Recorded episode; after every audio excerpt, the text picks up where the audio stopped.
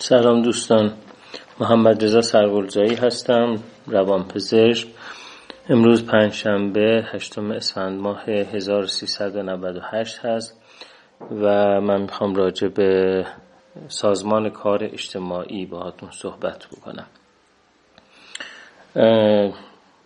گمان من این هست که بخش بزرگی از مشکلات جمعی که در جامعه ما وجود داره و انفعال سرخوردگی و خشمی که در درون ما وجود داره به این دلیل هست که فاقد سازمان کار اجتماعی هستیم. و بنابراین می‌خوام راجع به سازمان کار اجتماعی صحبت کنم به عنوان راهکاری که پیشنهاد میدم برای برون رفته از بحران اجتماعی که دوچارش هستیم.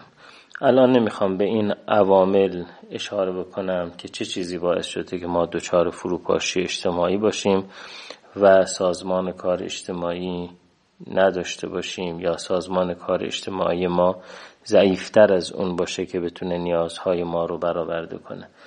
فعلا در این فایل صوتی کوتاه نمی‌خوام به سبب شناسی اشاره کنم بلکه می‌خوام راجع به راهکار صحبت بکنم. سازمان کار اجتماعی چی هست؟ سازمان کار اجتماعی یک جمعی از افراد که با همدیگه با ارزش های مشترک رفتار هماهنگی رو به شکل دراز مدت ادامه میدن و انجام میدن یه سازمان کار اجتماعی هست خب ببینید تاکید من در این تعریف به چند چیز بود.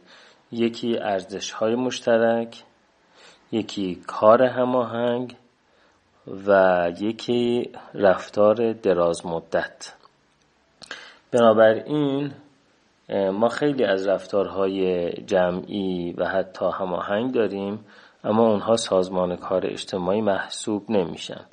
برای مثال میلیون ها نفر ایرانی یه شبی در سال به اسم چهارشنبه سوری یک رفتارهای مشترکی رو انجام میدن. رفتارهایی که به نوعی با آتش افروختن و پریدن از روی آتش و سایر مراسم همراه است. اما این یک سازمان کار اجتماعی نیست. به دلیل اینکه اولا این یک رفتار دراز مدت نیست یک بعد از ظهر و شبی انجام میشه و بعد هر کس میره دنبال کار خودش. دومی که آدم هایی که این کار رو انجام میدن ارزش های مشترک هم ندارن. بعضی برای تفریح چهارشنبه سوری رو جشن می‌گیرن. بعضی ها به ارزش ها و مذاهب ایران باستان اعتقاد دارند و علاقه دارند و بنابراین این رفتار برای اونها یک رفتار آیینی و حتی نیایشی محسوب میشه. برای بعضی از افراد هم این بهانه هست برای دور هم بودن و نیاز به عشق و تعلق و دلبستگیشون رو تأمین می‌کنه. بنابراین چنین رفتاری با اینکه توسط میلیون ها نفر انجام هم آدم هم انجام میشه نه ارزش های مشترک توش وجود داره و نه کار دراز مدت توش وجود داره. یا مثلا یک سازمان اقتصادی. خب آدم های زیادی دور هم جمع هستن. یک کار اقتصادی رو باید دارن با هم انجام میدن. تا زمانی هم که اون کار ارزش افزودی ایجاد می‌کنه که بین اونها به نوعی توضیع میشه و بخش از نیازهای اونها رو تأمین می‌کنه اونها با هم کار هماهنگی رو انجام میدن. حالا در یک کارخانه یا در یک فروشگاه بزرگ. اما اگر اونها ارزش های مشترک نداشته باشن به هر کدوم از اعضای اون تیم که فرصت شغلی بهتری با کار کمتر یا راحتتر یا درآمد بیشتر پیشنهاد بشه اون سازمان اقتصادی رو ول می‌کنه و میره در جای دیگه ای و اون کار متفاوت رو با همکاران متفاوت انجام میده. در نتیجه نیاز مشترک با ارزش های مشترک این تفاوت رو داره که راجع به ارزش های مشترک ما باید بشینیم گفتگو کنیم. بنابراین وقتی که شما می‌خواین تشکیل سازمان کار اجتماعی بدین حالا با پنج تا از دوستاتون با هم کلاسی های قدیمیتون یا با همسایی های جدیدتون یا با بخشی از هم کلاساتون یا اعضای خانواده اولین چیزی که در تشکیل سازمان کار اجتماعی مهم هست این هست که با همدیگه بشینید و راجع به ارزش های مشترکتون صحبت بکنید. ارزش های مشترک. هسته سازمان کار اجتماعی. خب هر کدوم از ما یک نظام ارزشی داریم. در نظام ارزشی بعضی از آدم ها شجاعت خیلی مهمه در نظام ارزشی بعضی از آدم ها صداقت خیلی مهمه در نظام ارزشی بعضی از آدم ها کوشایی خیلی مهمه. اون صفاتی که از نظر شما فضیلت محسوب میشن و آدم هایی که اون صفات رو اون فضیلت ها رو دارند شما دوست دارید و دوست دارید با اونها تقرب پیدا کنید و شبیه اونها باشید. اونها میشه نظام ارزشی شما. البته گاهی ما یک نظام ارزشی ارز کنم که صرفا کلامی داریم یعنی وقتی از آمون پرسیده بشه که چه نظام ارزشی داری تو تیوار یه سری ارزش ها راجعش صحبت می‌کنیم. یه نظام ارزشی واقعی داریم و اون چیزی است که در انتخاب های زندگیمون از اون بهره می‌بریم. و معمولا ما بابت ارزش ها ارزش هایی که واقعا به اونها متعهد باشیم هزینه می‌پردازیم. یعنی مروری بر آنچه در زندگی انجام دادیم و اینکه کجاها در زندگی بابت یک ارزشی بابت متصف بودن به یک صفتی بابت متعلق بودن به یک فضیلتی بها پرداختیم ارزش های واقعی که ما بهش متعهد هستیم اونها هستن. بنابراین فهم واقعی نظام ارزشی منجر میشه به اینکه ما یک مروری بر زندگیمون داشته باشیم و مروری بر بزنگاه های زندگی و نقطه عطف های زندگی که ما تصمیم گرفتیم بابت یک انتخاب هزینه بپردازیم. حالا خیلی از آدم ها نظرشون این هست که اساسا چرا ما باید بابت یه سری مفاهیم انتظایی مثل آزادی مثل عدالت مثل شجاعت مثل صداقت هزینه بپردازیم. خب این دیدگاه یه بحث فلسفی رو اختضا می‌کنه و یک بحث روانشناختی رو اختضا می‌کنه که ارزش ها به چه دردی می‌خوره. از نظر روانشناختی آدم هایی که دارای یک نظام ارزشی هستند و بابت اون نظام ارزشی بها می‌پردازند و متعهد هستند به اون نظام ارزشی کیفیت زندگی بالاتری دارن. این چیزی که در درسنامه روانپزشکی کاپلان و سادوک وارد شده و بر مبنای پژوهش های میدانی و مقایسه آدم هایی که صرفا به خوشی و راحتیشون اهمیت میدن. با آدم هایی که خوشی و راحتیشون رو در واقع در یک چارچوب ارزشی محدود می کنند و گاهی هم سختی و مشقت و استقامت رو انتخاب می کنند به جای خوشی و راحتی. بابت ارزش هایی که دارن مقایسه این دو گروه نشون داده که کیفیت زندگی آدم هایی که ارزشی زندگی می‌کنن ارزش محور هستند بالاتره و رضایت از زندگی بیشتری دارن این افراد. بنابراین از منظر روانشناختی زندگی ارزش محور زندگی ارزشمندی است. از منظر اجتماعی هم گروه هایی که ارزش های مشترک دارن اون گروه ها اتحاد دیرپاتر و ماندگارتری با همدیگه دارن. نسبت به گروه هایی که صرفا بابت منافع مشترک داره هم جمع میشن.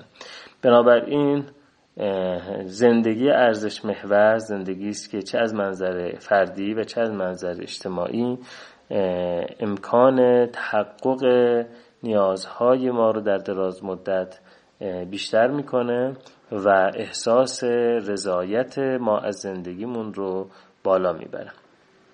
خب اما یک گروه اجتماعی که بر مبنای ارزش های مشترک دور هم جمع میشن باید بشینن راجع به ارزش ها با هم صحبت بکنن. مثلا وقتی که ارزش گروه اجتماعی جلوگیری از خشونت کاهش خشونت کنترل خشونت پیشگیری از خشونت باشه به عنوان یک ارزش مشترک اونها باید بشینن با همدیگه راجع به خشونت گفتگو بکنن. بنابراین این افراد باید گفتگو کردن به روش نقاد و به روش هدفمند و ساختارمند رو بلد باشن. در غیر این صورت اونها هر کدوم راجع به خشونت تصویری و تصوری در ذهنشون دارن که با دیگران ممکنه هماهنگ نباشه. و این در عرصه عمل مشکلات خودش رو نشون میده و این گروه نمی‌تونن با هم هماهنگ عمل کنن.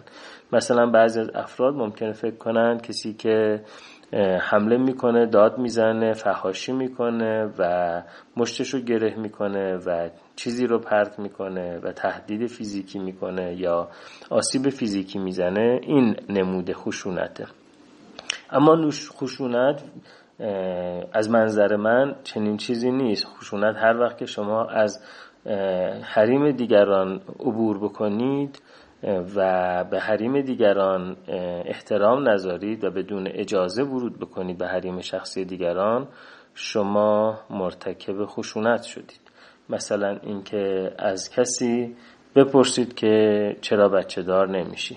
از کسی بپرسید که چرا ازدواج نمی کنی در حالی که اون از شما مشورت نخواسته از شما کمک نخواسته. و این حریم خودش رو به روی شما نگوشوده این سوال خشونت محسوب میشه. خب ببینید تعریفی که من از خشونت دارم مبتنی به تعریفی است که از آزادی فردی و حرمت و اهمیت حریم شخصی دارم. و بنابراین باید به تعریف حریم فردی و حریم جمعی حوزه های فردی ساحت های فردی و ساحت های جمعی هم بپردازم. بنابراین در ابتدا کار به نظر آسون می‌رسه که ما یه جلسه دور هم جمع بشیم بگیم ارزش های مشترک ما دوازده نفر ما چل نفر که دور هم جمع هستیم این هاست.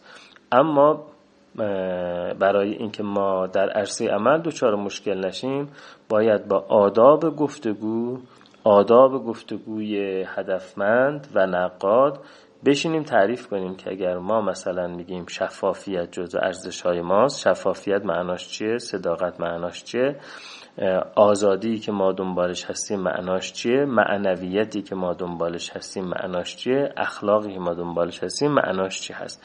و بنابراین ممکنه ماها هفته ها یک گروه دور هم جمع بشن و قبل از اینکه هر کنش اجتماعی یا هر رفتار جمعی داشته باشن راجع به ارزش هاشون با هم دیگه صحبت کنن. و این نه تنها اطلاف وقت نیست بلکه فونداسیون کاری است که قرار انجام بدیم. بسترسازی و زیر ساخت کاری است که قراره که با هم دیگه انجام بدیم. خب حالا اینجا اون بحث پیش میاد که یک گفتگوی هدفمند و سازمانمند چگونه باید باشه که به هدف برسه. من در فایل صوتی دیگه راجع به آداب گفتگو و موانع کار تیمی صحبت کردم که می‌تونید این فایل های صوتی رو در کانال گوش کنید و همینطور می‌تونید کتاب شش کلاه فکر کردن ادوارد دوبانو رو هم به عنوان یک مدلی برای گفتگوی هدفمند و سامانمند در نظر داشته باشید که بر اساس اون الگویی که ادوارد دوبانو در کتاب شش کلاه فکر کردن میده جلسات ما و گفتگوهای ما می‌تونه سازمان پیدا کنه و از ارز کنم که منازعه و مشاجره و گفتگوی بی هدف در بیاد ساختارش.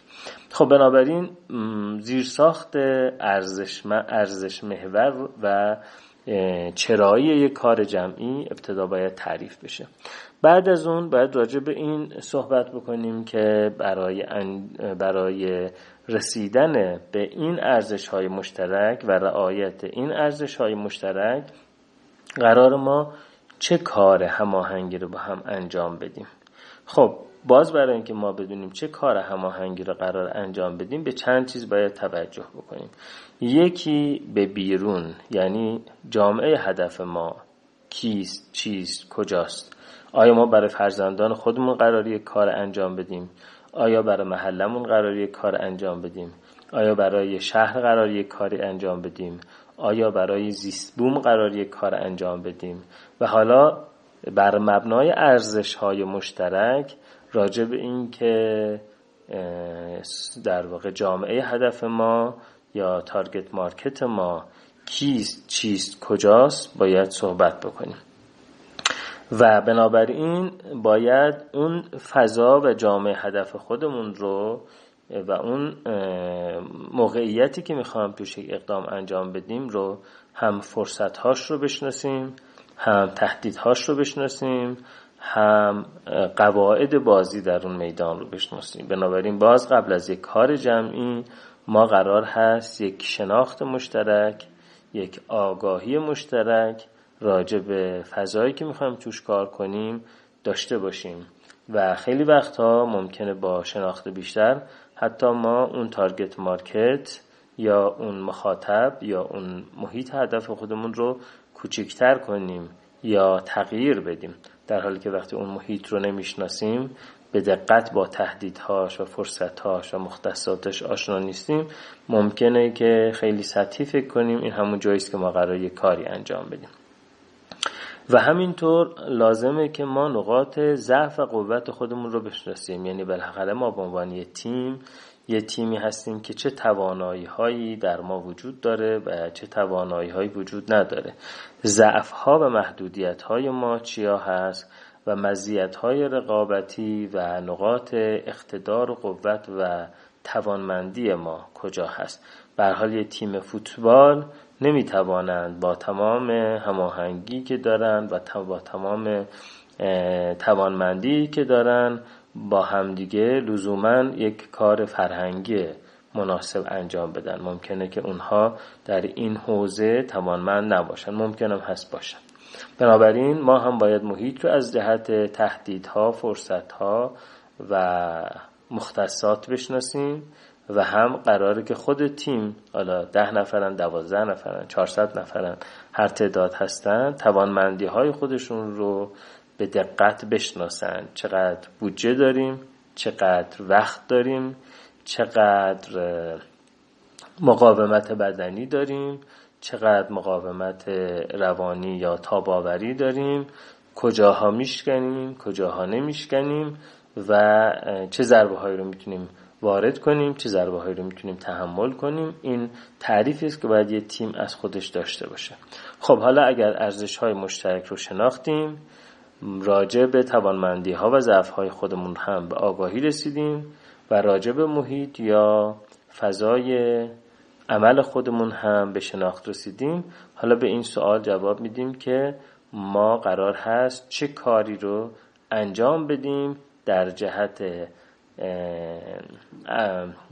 چشمانداز مشترک و اون تغییری که می‌خوایم در محیط انجام بدیم یا اون محیط هدفمون رو به اون شکلی که می‌خوایم در بیاریم چه رفتاری رو می‌خوایم ترویج بدیم چه تغییر رو می‌خوایم در محیط اعمال کنیم و چگونه قرار این کار رو انجام بدیم.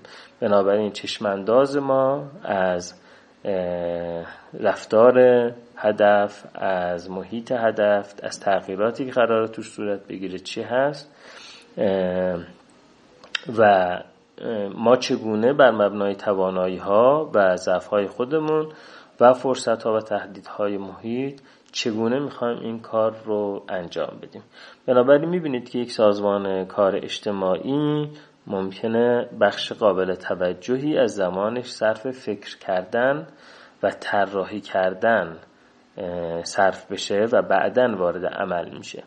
و یه کار دیگه هم که قبل از عمل قرار انجام بده این هست که اون تغییری که می‌خواد توی دنیا اعمال کنه تغییری که می‌خواد توی محیط هدفش اعمال کنه حالا چه سبز کردن شهر باشه چه ارز کنم که افزایش خلاقیت در فرزندان خودمون باشه اون رو براش مختصات قابل اندازگیری قابل رؤیت تعریف می‌کنه و زمانهایی که قراره بر اساس این سنجه ها این ترازوها ما بریم اون مختصات رو بسنجیم. اگر این ارزیابی و پایش وجود نداشته باشه ما ممکنه کارهایی رو انجام بدیم و خودمون خیال کنیم که داریم کار ارزشمندی انجام میدیم و احساس رضایت هم از نظر روانشناختی پیدا کنیم بابت اینکه فکر می‌کنیم داریم کار ارزشمندی انجام میدیم و همبستگی گروهی هم داشته باشیم بابت اینکه فکر می‌کنیم یک گروهی هستیم با یک کار معنادار اما این گروه در دنیای واقعی اثر مثبتی نداشته باشه. بنابراین یکی از ویژگی های این سازمان کار اجتماعی که من پیشنهاد می‌کنم بهتون. این هست که زمانهایی برای سنجش و مختصاتی برای سنجش و روشهایی برای سنجش رو هم باید طراحی بکنیم. یعنی اگر ما قرار هست یک آین جمعی رو در جامعه راه اندازی بکنیم حالا مثلا رفتاری مثل تفکیک زباله یا خوندن یک سرود ملی واقعی زمزمه کردن اون یا هر آرفتار اقتصادی یا اجتماعی یا فرهنگی رو قرار تجویز بکنیم باید برنامه داشته باشیم که این رو قراره که چگونه اندازه بگیریم که این اقدام ما مؤثر واقع میشه یا نه و چقدر مؤثر واقع میشه یا نه. زمانهای سنجش مختصات سنجش و ابزار سنجش رو باید تعریف کنیم. خب اگر ما این کارها رو انجام بدیم حالا یک طرح عملیاتی داریم برای کار اجتماعی. این کار می‌تونه کوچیک باشه می‌تونه بزرگ باشه می‌تونه اقتصادی باشه می‌تونه فرهنگی باشه. مهمتر از این که اون کار چی هست این هست که اون کار این ویژگی ها رو داشته باشه که مبتنی بر ارزش های مشترک باشه سازماندهی شده باشه طولانی مدت انجام بشه. و اثرگذاری اون مورد پایش صورت بگیره مورد پایش قرار داشته باشه. با این قدم ها ما می‌تونیم گروه های کوچکی رو بسازیم که این گروه های کوچک به شکل هسته هایی از ایجاد سازمان کار اجتماعی مثل جوانه هایی مثل بذرهایی در محیط جامعه ما در واقع پخش میشن. و طبیعتا وقتی که این سازمان ها شروع کنن به میوه دادن بعد قدم بعدی تجمیع این سازمان ها هماهنگی این سازمان ها همکاری های بین این سازمان ها خواهد بود و خب اون موقع هست که ما می‌تونیم جامعهمون رو تبدیل به سازمان کار اجتماعی بزرگ بکنیم که اون زمان نیست که می‌تونیم بگیم که از این فروپاشی اجتماعی فرهنگی در اومدیم و واقعا یک اجتماع هستیم. حالا اسمش رو یک ملت بذاریم یا اسمش رو یک سازمان بزرگ یک ابر سازمان بذاریم فرقی نمی‌کنه. مهم این هست که ارزش های مشترکی داریم و کار هماهنگ انجام میدیم و مثل یک ارکستر بزرگ هستیم به جای سازهایی که هر کدوم دارن یک داستان دیگه رو برای, هم برای خودشون می نوازن و با هم ناهماهنگن و یک آشوب ازش در میاد. خب امیدوارم که این چند دقیقه صحبت هم شفاف و واضح و کاربردی بوده باشه و باز دوستانی که سوال دارن مثل همیشه می‌تونن سوال ها رو برای من ایمیل کنن. من تقریبا هر هفته ایمیلم رو چک می‌کنم و تقریبا ایمیل پاسخ داده نشده ای ندارم. حالا سوالاتی که فکر کنم که به درد جمع می‌خوره رو در کانال می‌ذارم. خیلی از سوالات هم که ممکنه فکر کنم به درد جمع نمی‌خوره برای فرد سوال کننده میفرستم. در این زمینه سازمان کار اجتماعی هم سوالی اگر داشتید به من ایمیل بکنید. ولی چیزی که امیدوار هستم این هست که گزارش هایی از تشکیل سازمان کارهای اجتماعی دریافت بکنم که در همین چارچوب و در همین راستا شکل گرفتن و یک اقدام معنادار ارزشمند و موفق رو در یک سطحی کوچیک یا بزرگ به انجام رسوندن سنجشش کردن و امیدوارم که تا پایان سال 99 سال آینده چنین گزارش هایی و چنین مجده ها و بشارت هایی رو از شما عزیزانم دریافت کنم. خوب و خوش باشید. خدا نگهدارتون.